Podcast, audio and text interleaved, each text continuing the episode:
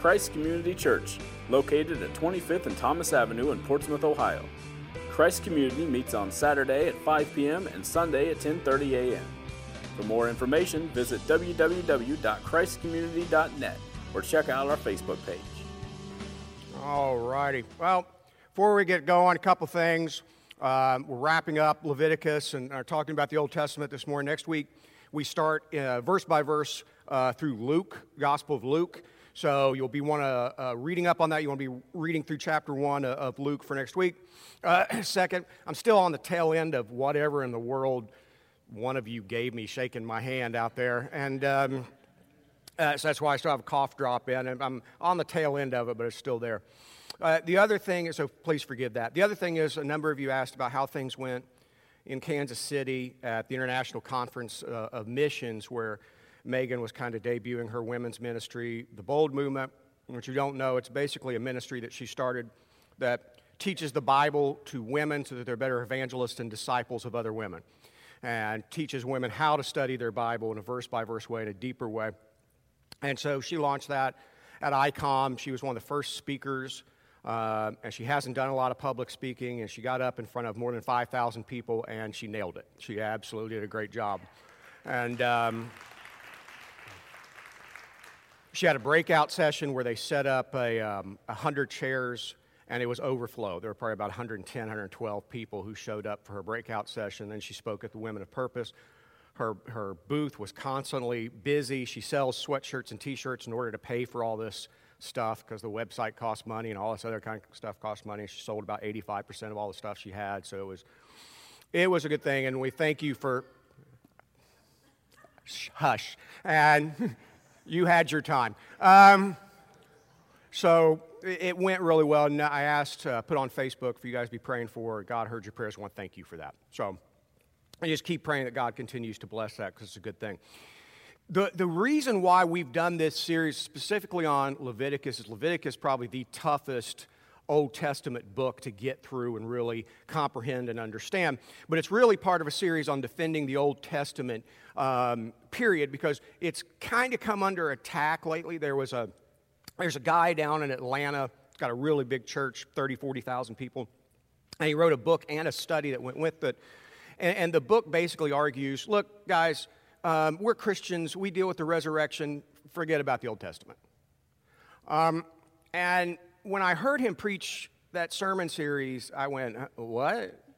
Uh, because that's not the way the New Testament talks about the Old Testament. It's true that without the resurrection of Jesus Christ, we would be without hope. That's very clear. But what, how does Paul describe the resurrection every time he talks about the resurrection? In accordance with the Scriptures. What Scripture is he talking about before the New Testament is even finished? He's talking about the Old Testament. You cannot understand the New Testament without the Old Testament. Certainly can't understand the book of Revelation without the Old Testament because it's constantly alluding to the Old Testament. And so I, I, I deeply disagree with that. I will take the stand that as a Christian, the Bible is not Matthew to Revelation, it's Genesis to Revelation. That is God's Word. From Genesis 1 all the way to the end of the book of Revelation, all of it is God's Word. And, and so, what I also tried to answer is okay, but yeah, but why do we have it?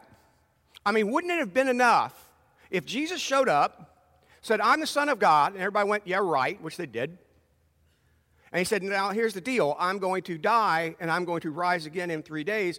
And he pulls it off. People are going to be like, Oh, well, maybe I should listen to this guy. Isn't that no? And the answer is no. And Jesus made that very clear. Jesus himself says in John 5:39, though he says it in other places. If Chris, you've put that up there, John 5:39. And this is a verse you should have like underlined in your Bible. Jesus is talking to his Jewish opponents, the, the Jewish leadership who, who are actively opposing his ministry, and he says, You study the scriptures diligently, which means to study really hard. And indeed, most Jewish rabbis had the Old Testament memorized, they knew it well. He said, You study scriptures diligently because you think that in them you have eternal life. But these are the very scriptures that testify about me all of the Old Testament, he says it again in Luke 24, all the Old Testament points to Jesus Christ. All of it. And see, we have a tendency, this is what we've done in churches, and we've been guilty of, this just as a lot of churches have. We look at the Old Testament like that's the Bible for the kiddies. That's where all the children's stories are, because that's where you got talking snakes and talking donkeys and, and all this other kind of stuff, and little David with his sling and all this other kind of stuff. And so, you know, most of the time, if you go into a kid's Sunday school class, especially as old as I am, I remember growing up in the 70s and 80s, we had felt boards. You might remember the felt boards? and they'd put the little characters up on the felt board. And it was almost always an Old Testament story. And then when I became a Christian and I started reading the Bible, I thought, man, if people teaching the Old Testament, teaching those stories, told the full story, those would be some interesting felt boards. Here, kiddies, is the angel of death striking down the firstborn in Egypt. Yes, David knocks down Goliath and then he cuts off his head and he holds it up. Here it is. I mean, you get into the book of Judges. Whoo! There is, have you read Judges? There is a scene in Judges where some poor woman is treated like a prostitute and then she's chopped up and shipped all over Israel. You gonna read that one to your kids at night? It's not a book for children's stories. And it's not a book that teaches little moral tales. David faced his giant, so you can too. Good luck with that. David was actually really good with that slingshot. And it's not about that. It's about Jesus Christ. Everything points to Jesus Christ, even from the beginning. Genesis 3 15, if you throw that up there. Most of you know the story, what's going on here. Adam and Eve in the garden, they're given really one prohibition don't eat from that tree. Of course, Eve eats from that tree. Ladies, do you have to eat everything? Um, just kidding. It's both of their faults. I know. But they, so then God comes to them and announces their punishment. But he also announces how he will redeem, and this is what he says. He says, I will put enmity between you and the woman. He's talking to Satan as well. And between your offspring and hers, he will crush your head and you will strike his heel. Now, he's saying there is, out of Eve's line, there will come a birth, and this person will crush the head of Satan, destroying evil, but in the process will suffer a mortal wound. If you were bitten by a snake up until fairly recent times, you were a goner. Today, you know, they go in the hospital and they pump you full of anti venom, which, by the way, I had a buddy who was, was bitten by a copperhead. You know how much that anti venom cost on his hospital bill? $90,000. And so, but that's what happens today. Then, if you get bitten by a snake, it's just a matter of time. And so, what, what's he saying? He's saying that, that I will send someone to destroy Satan and his ways, but in the process, he will be destroyed. Who's he talking about? He's talking about Jesus and the cross. All the way back in the Garden of Eden, he's talking about the coming of Jesus. And you see it over and over and over again. I'm not going through all of them, but it's everywhere. Genesis 22. You've probably read this story and been like, what's going on here? When God tells Abraham to sacrifice Isaac, it's a weird story. It's given some people fits. There was a philosopher named Kierkegaard who almost lost his faith over that story alone. So, why would God command something like that? What Kierkegaard didn't see was what the story was really saying. And if you don't know the story, Abraham has waited a long time to have a son. He has Isaac. Isaac is his most precious thing to him in the world, his only son, son of the promise. And God comes to him and says, Abraham, go to the top of this mountain and sacrifice your only son.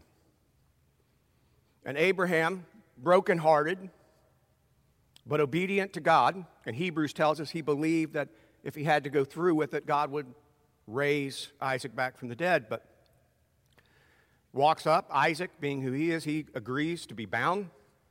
And just before he is ready to drive a dagger into Isaac, God says, Whoa, whoa, whoa, stop. And he explains what's going on there. He said, Abraham, now you see, now you truly see that you're an obedient servant. That's one. But two, he says, I would not ask you to sacrifice your son. What is that foreshadowing? God would not ask us to sacrifice our child, but he did. He was willing to do that. Again and again and again. I got a buddy up in Columbus, uh, Eric Shabo. Uh, you don't know him because he hasn't lived here, but you knew his grand, some of you knew his grandfather, his Pop Shabo. And Pop's place out in Wheelersburg. And Eric grew up in a predominantly Jewish area, and he has a heart to evangelize Jews to come to Christ. And so, one of the things he'll do is he will take Isaiah 53 and he will print it off. He will take off all uh, any, any indication that it comes from the Bible, just the text of Isaiah 53. And he will sit down with his Jewish friends and he'll read it. Isaiah 53. Read the first nine or ten verses. Who has believed our message, and to whom has the arm of the Lord been revealed? He grew up before him, before God, like a tender shoot and like a root out of dry ground. He had no beauty or majesty to attract us to him, nothing in his appearance that we should desire him. He was despised, rejected by mankind, a man of suffering and familiar with pain. Like one from whom people hide their faces, he was despised, and we held him in low esteem. Surely he took up our pain and bore our suffering. Yet we considered him punished by God, stricken by him, and afflicted. But he was pierced for our transgressions, he was crushed for our iniquities. The punishment that brought us peace was on him, and by his wounds we are healed. We are all like sheep that have gone astray. Each of us have turned to our own way, and the Lord has laid on him the iniquity or sin of us all. He was oppressed and afflicted, and he did not open his mouth. He was led like a lamb to the slaughter, and as a sheep before its shears is silent, so he did not open his mouth. By oppression and judgment he was taken away. Yet who of his generation protested? For he was cut off from the land of the living. For the transgression or sin of my people, he was punished. He was assigned a grave with the wicked and with the rich in his death, though he had done no violence, nor was there any deceit in his mouth. Yet it was the Lord's will to crush him and cause him to suffer. And though the Lord makes his life an offering for sin, he will see his offspring and prolong his days, and the will of the Lord will prosper in his hand. Now, we can go on, but he reads that, and then he asks his Jewish friends, Who does that sound like? And they say, Well, it sounds like Jesus. And he says, Yeah. And that was written by a prophet in your own Bible hundreds of years before he was born. He's brought people to faith that way. See how important the Old Testament is? You see that? Even Leviticus points to Jesus Christ, as we've seen.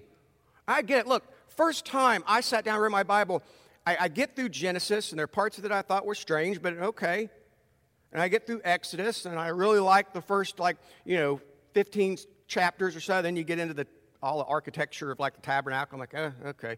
And I get through that. And then you get to Leviticus, and you're like, I'll have an offering for this, and an offering for that, and an offering for that, and don't wear this kind of clothes, and don't do this, and don't do that. I'm like, why is this here? But then when I got to Hebrews, if you read Hebrews, it tells you why it's there. The best interpretation you can get of Scripture is from Scripture, when Scripture interprets itself. And Hebrews does that for a lot of Leviticus. We've seen the sacrifices for sin in Leviticus point to the severity of sin. God takes sin as a life and death matter. Not as just doing wrong, screwing up, whatever. He takes it as a crime against him, a crime that should require the death penalty.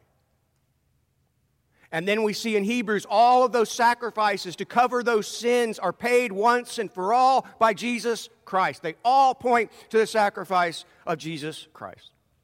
All this stuff about clean and unclean, All points to the fact that we are all, in our heart of hearts, unclean. And what do we need? We need the righteousness of Jesus Christ given to us. You can't earn it.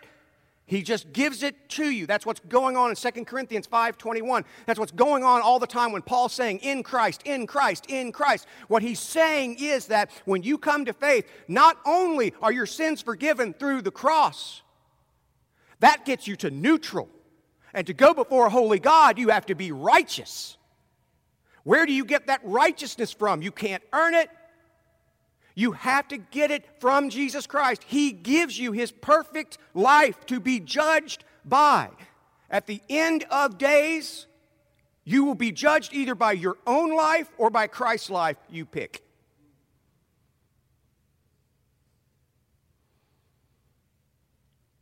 Is it really a choice? It reminds me of um, something one of my Bible professors used to say when people would ask him what he thinks about the book of Revelation, which divides so many people about how the end times are coming, all this sort of stuff. He said, Look, he said, I just keep it simple. Book of Revelation is like this God's team wins. Choose which team you belong to. Don't be stupid. Well, when it comes to this, it's the same thing. You choose to have faith in the righteousness of Christ or your own. Don't be stupid. Your own is not going to cut it. You need the righteousness of Christ to be clean. The priesthood, all throughout, points to our perfect priest, who Hebrews 9 23, 28 says Jesus Christ actually intercedes on our behalf as our priest at the throne. That means when you pray, your prayers are heard and repeated by the Son to the Father. Do you realize that? All of this points to Christ. All the meals, all the festivals in Leviticus point to the one festival that I can't wait for. Look, we're going to have fun tonight. For those of you coming to the Thanksgiving dinner, you know, we're going to eat, we're going to worship, we got a video to play. Then we're going to play uh, a, a, game, kind of a game show style game up here with four couples who signed up blindly and have no idea what they signed up for. And, and, and you know, we're going to do all that stuff. We're going to have fun. It's going to be good. The food will be good. But what is ahead of us at the wedding feast of the Lamb is nothing you can comprehend. All the people of God gathered together to celebrate and eat with Jesus, our King. That's what it points to. And because we have these prophecies of Christ all throughout the Old Testament, that should really comfort you. Because you know what that means? If, if God, all the way back in the Garden of Eden, says, This is what I'm going to do, and then who knows how many thousands of years later does it, what does that tell you? That tells you God is in control of history. There is nothing outside of God's control. Nothing. If you're suffering, there's a reason He's allowing it. If you're doing well, there's a reason He allows it. God is in control. You may not always understand it. You certainly will not always like it. But you need to understand that one of the functions of prophecy, prophecy is not just there to go, ooh, look what I can do. Prophecy, prophecy is there to go show you that God is in control.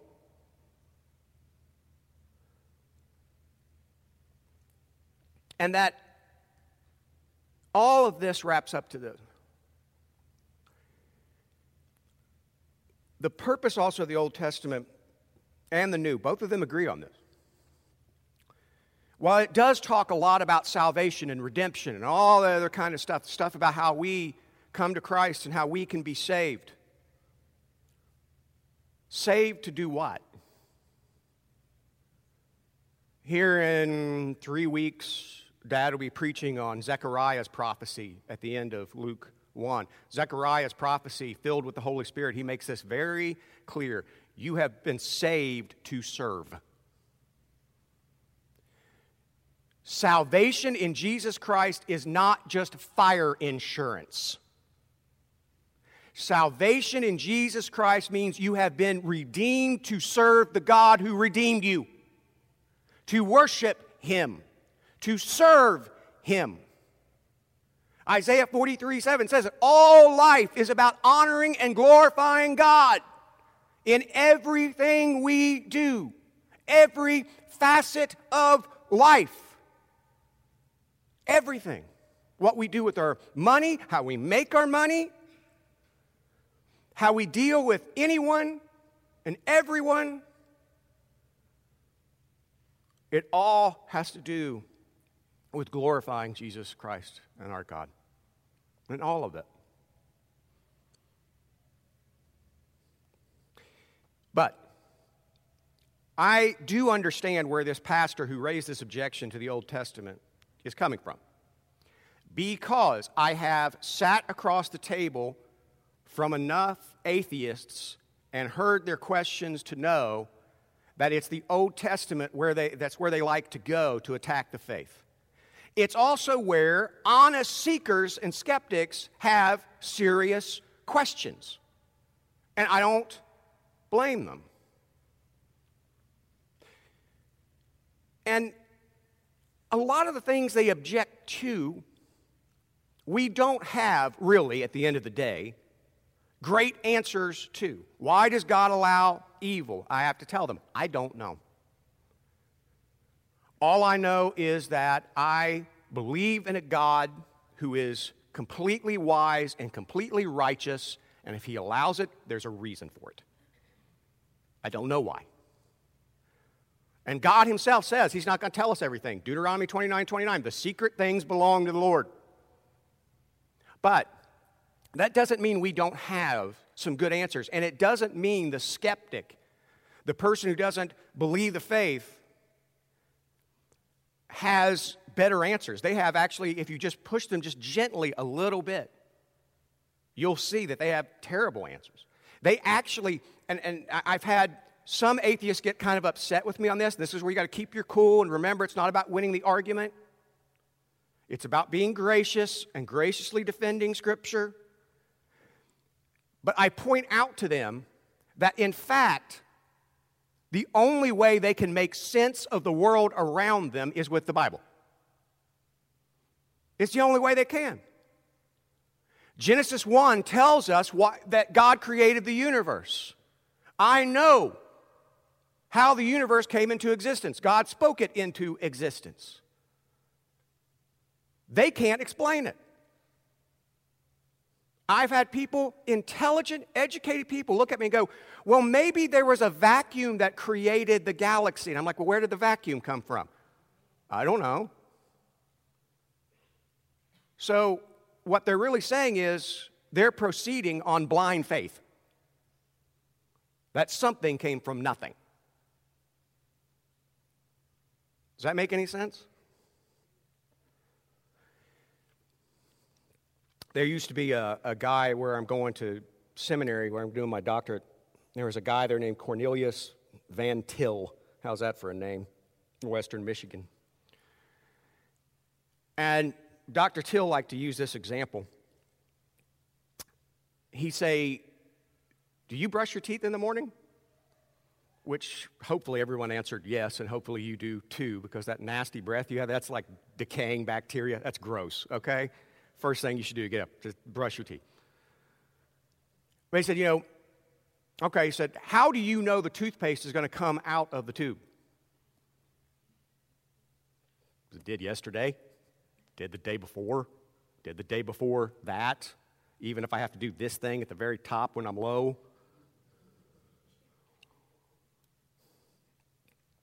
Why? See, I believe in order and cause and effect because I believe that the Bible teaches that our God is logical and reasonable and wise, and He ordered His universe that way. They cannot explain it. Under their worldview, the way they look at life, we're just stardust. We are just atoms smashing randomly. Nothing orderly should ever happen. We shouldn't count on anything orderly happening. I do because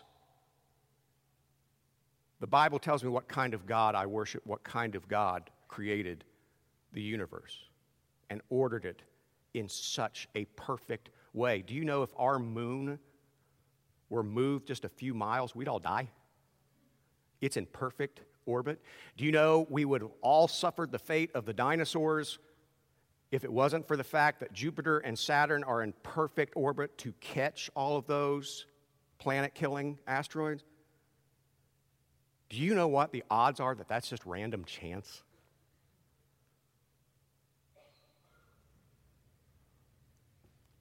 I can tell the atheist why human beings have purpose and worth because God made us in his image and likeness and says, You have purpose to honor and glorify me. You have worth because I made you in my image. They can't. In their view, we are nothing but random chance. We are the products of billions of years of random mutations, and we are nothing but a higher order of animal. Now, if we're just a higher order of animal, then a couple things follow from that. One, you don't think, you're just programmed, you just act on instinct. Now, I know some of you are animal lovers. I am too. But that being said, I don't love animals on the level of people. One, because, sorry if you're an animal lover, the Bible's very clear. We are the only ones made in the image and likeness of God. They're not. We can reason. Animals don't reason, they act on instinct or in a way that they train with punishment or reward. I have seen some of you, because I've been to your homes, I've seen some of you talk to your animals like they understand you. Come on, okay? Like, let's say you go get a dog and you go out here to the shelter, and you get a puppy, and you take it home, and it does what a puppy does, which it uses the bathroom on your floor, never on the hard floor either, always on the carpet, right? And I have seen people go, Spot, that is not where you go to the bathroom. We go to the bathroom outside where there's green stuff, grass. That's where you go to the bathroom, Spot. You know what Spot is hearing? Ba ba ba ba ba ba ba spot. Ba ba ba ba ba ba spot. That's it. Spot has no idea what you're doing. He's picking up on vibes, but he doesn't understand. Dogs do not reason, and I'm a dog person. Some of you are cat people, you should repent.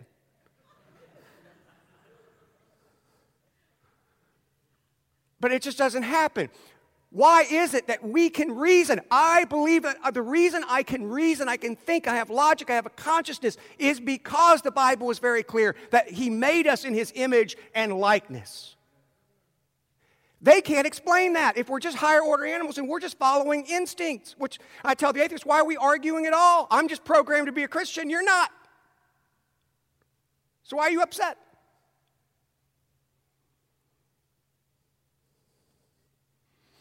And as I said last time, because I believe the God of the Bible, I can say this is good and this is evil.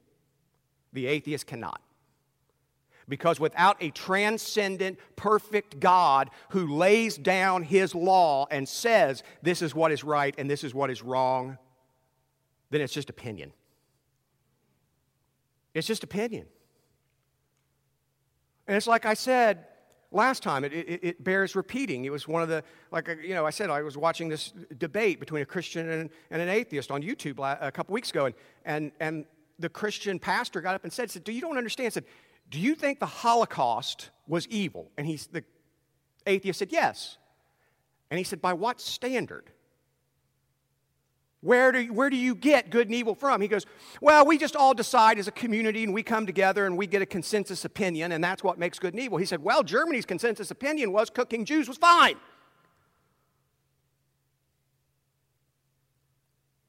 So, what you're really saying is I, as a Christian, can stand at the gates of Auschwitz and say, This was evil. And all the atheists can do is go stand at those gates and go, I don't like this. That's it. And yet, don't we just instinctively believe in right and wrong and good and evil? Well, where does that come from? We believe in justice. I, out of instinct, turn on the news every morning. I don't know why, it's just depressing. But I turn it on and I watch about Amber Alerts and, and children disappearing, and, and, and, and I see another mass shooting, and I, and I see these things. And I look at them, and the first thing I think is that's evil. That's evil. If we're just a higher order of animals, animals don't do good and evil. Okay, spend 15 minutes watching National Geographic. Right? You never see a gazelle turn around and look at an apex predator and go, hey, man, can we talk this out? It doesn't happen that way. I have, uh, I'm not a zoo person, but I've been to enough zoos. I've been to the zoo in D.C., I've been to the one in San Diego, been to the one in Cincinnati. The best zoo, in my opinion, is Columbus, the best one I've been to. We're kind of lucky that way. And next time you go to the Columbus Zoo, I want you to do something. Go pick out some species of monkey. Okay, now, we all have our prejudices. Let, let me just put mine out there on the line.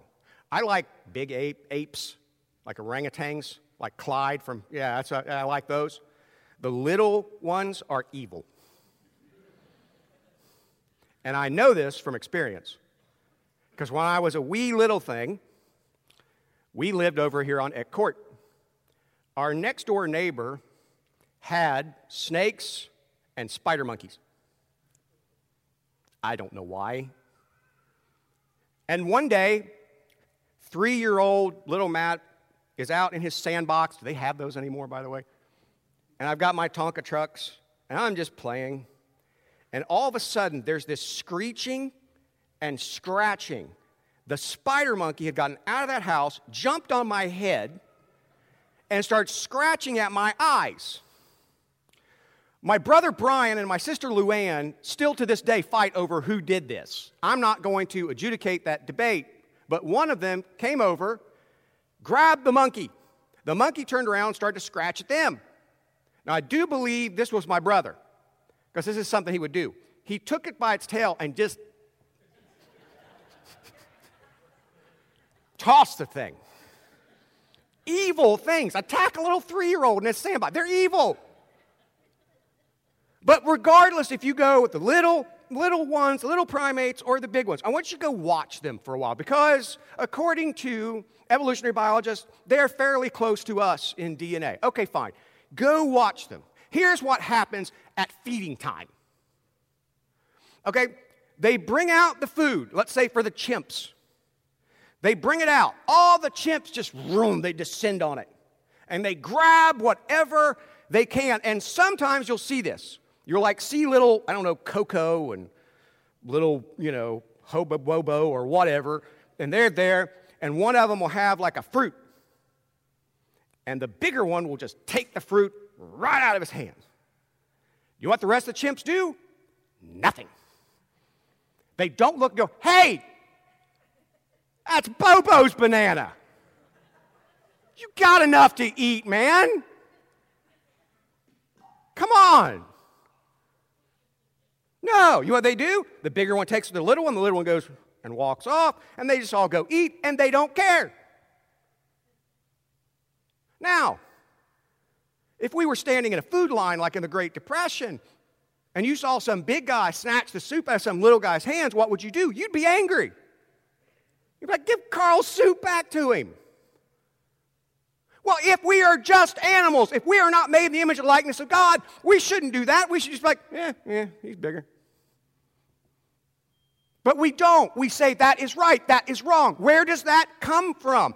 Evolution can't tell you that. Science can't tell you that. Only the Word of God can tell you that. that we are made in the image and likeness of God, that's where that comes from. It's the only explanation for it.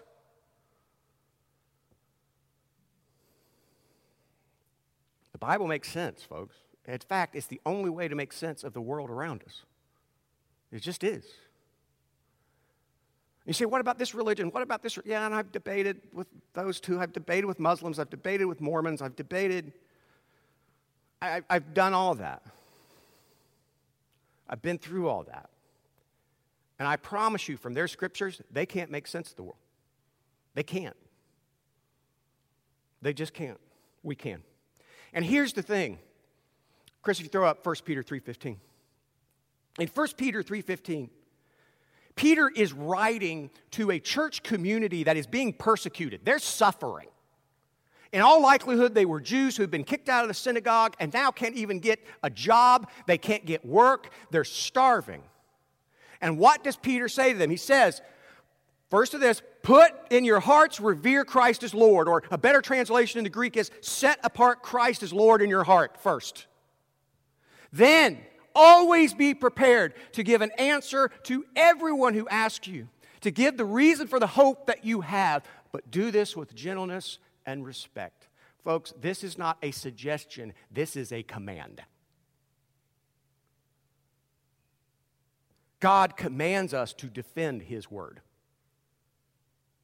Now, he, he understand that verse. Why does Peter say, first, set Christ apart in your heart as Lord? Why does he say that first? Because this is not about winning an argument, this is about honoring God. So you got to have the right mindset. Does that make sense? And then you give the answer, you give the defense, but you do so with graciousness and reverence God. And I know this takes work. I know that it's not fun. I would be willing to bet that myself and my wife are probably the only couple in Scioto County that on a Sunday morning while drinking coffee are watching on YouTube on our smart TV, watching atheist and Christian philosophers debate. And again, yes, we are available for parties. But it's how you learn. It's how you learn. It's how you learn these things. You don't have to know everything about science. I've just given you everything you need. If we're just animals, then why are we different, so different from animals? Where do you get right and wrong? Where does this come from? Just a couple of simple questions to a non believer may be the way God uses to bring the Holy Spirit into that person's life, give them a new heart, bring them to faith.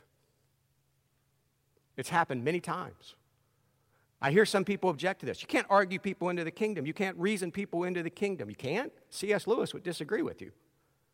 The guy who wrote The Lion, the Witch, and the Wardrobe, and all that kind of stuff. C.S. Lewis was an Oxford scholar. His best friend was J.R.R. Tolkien, guy who wrote Lord of the Rings. Isn't that amazing? The guy wrote The Lion, the Witch, and the Wardrobe, and the guy wrote Lord of the Rings and The Hobbit were across the hall from each other, writing at the same time. Tolkien was a Christian, Lewis was an atheist. They would meet every night in typical snobby English fashion with warm beer and pipes and all that kind of stuff. And they would sit there, and J.R. Tolkien would say, But can you answer me this question, Jack? They called him Jack. Can you answer me this question, Jack? Can you answer me this question, Jack? What about this, Jack? Lewis didn't have very good answers, and one day he was riding his motorcycle to the zoo. It's a theme here, I guess. In, in, in London, and it hit him while he was riding his motorcycle. He said, I don't have any more objections. I don't know how to answer his questions. And he said something along these lines, probably not because he's British, but oh, crap, I'm a Christian. And then he went on to defend the faith and mere Christianity and, and, and so forth. Don't tell me this can't happen. It most certainly can. And here's the other thing that studying this stuff, and if you want resources, I'll tell you where you get, and they're all free. Podcast, YouTube, you can find all this stuff for free. You don't have to go out and buy a bunch of books and all other kind of stuff, just, just for free. And, and you, by studying this stuff, here's the other thing that happens to you.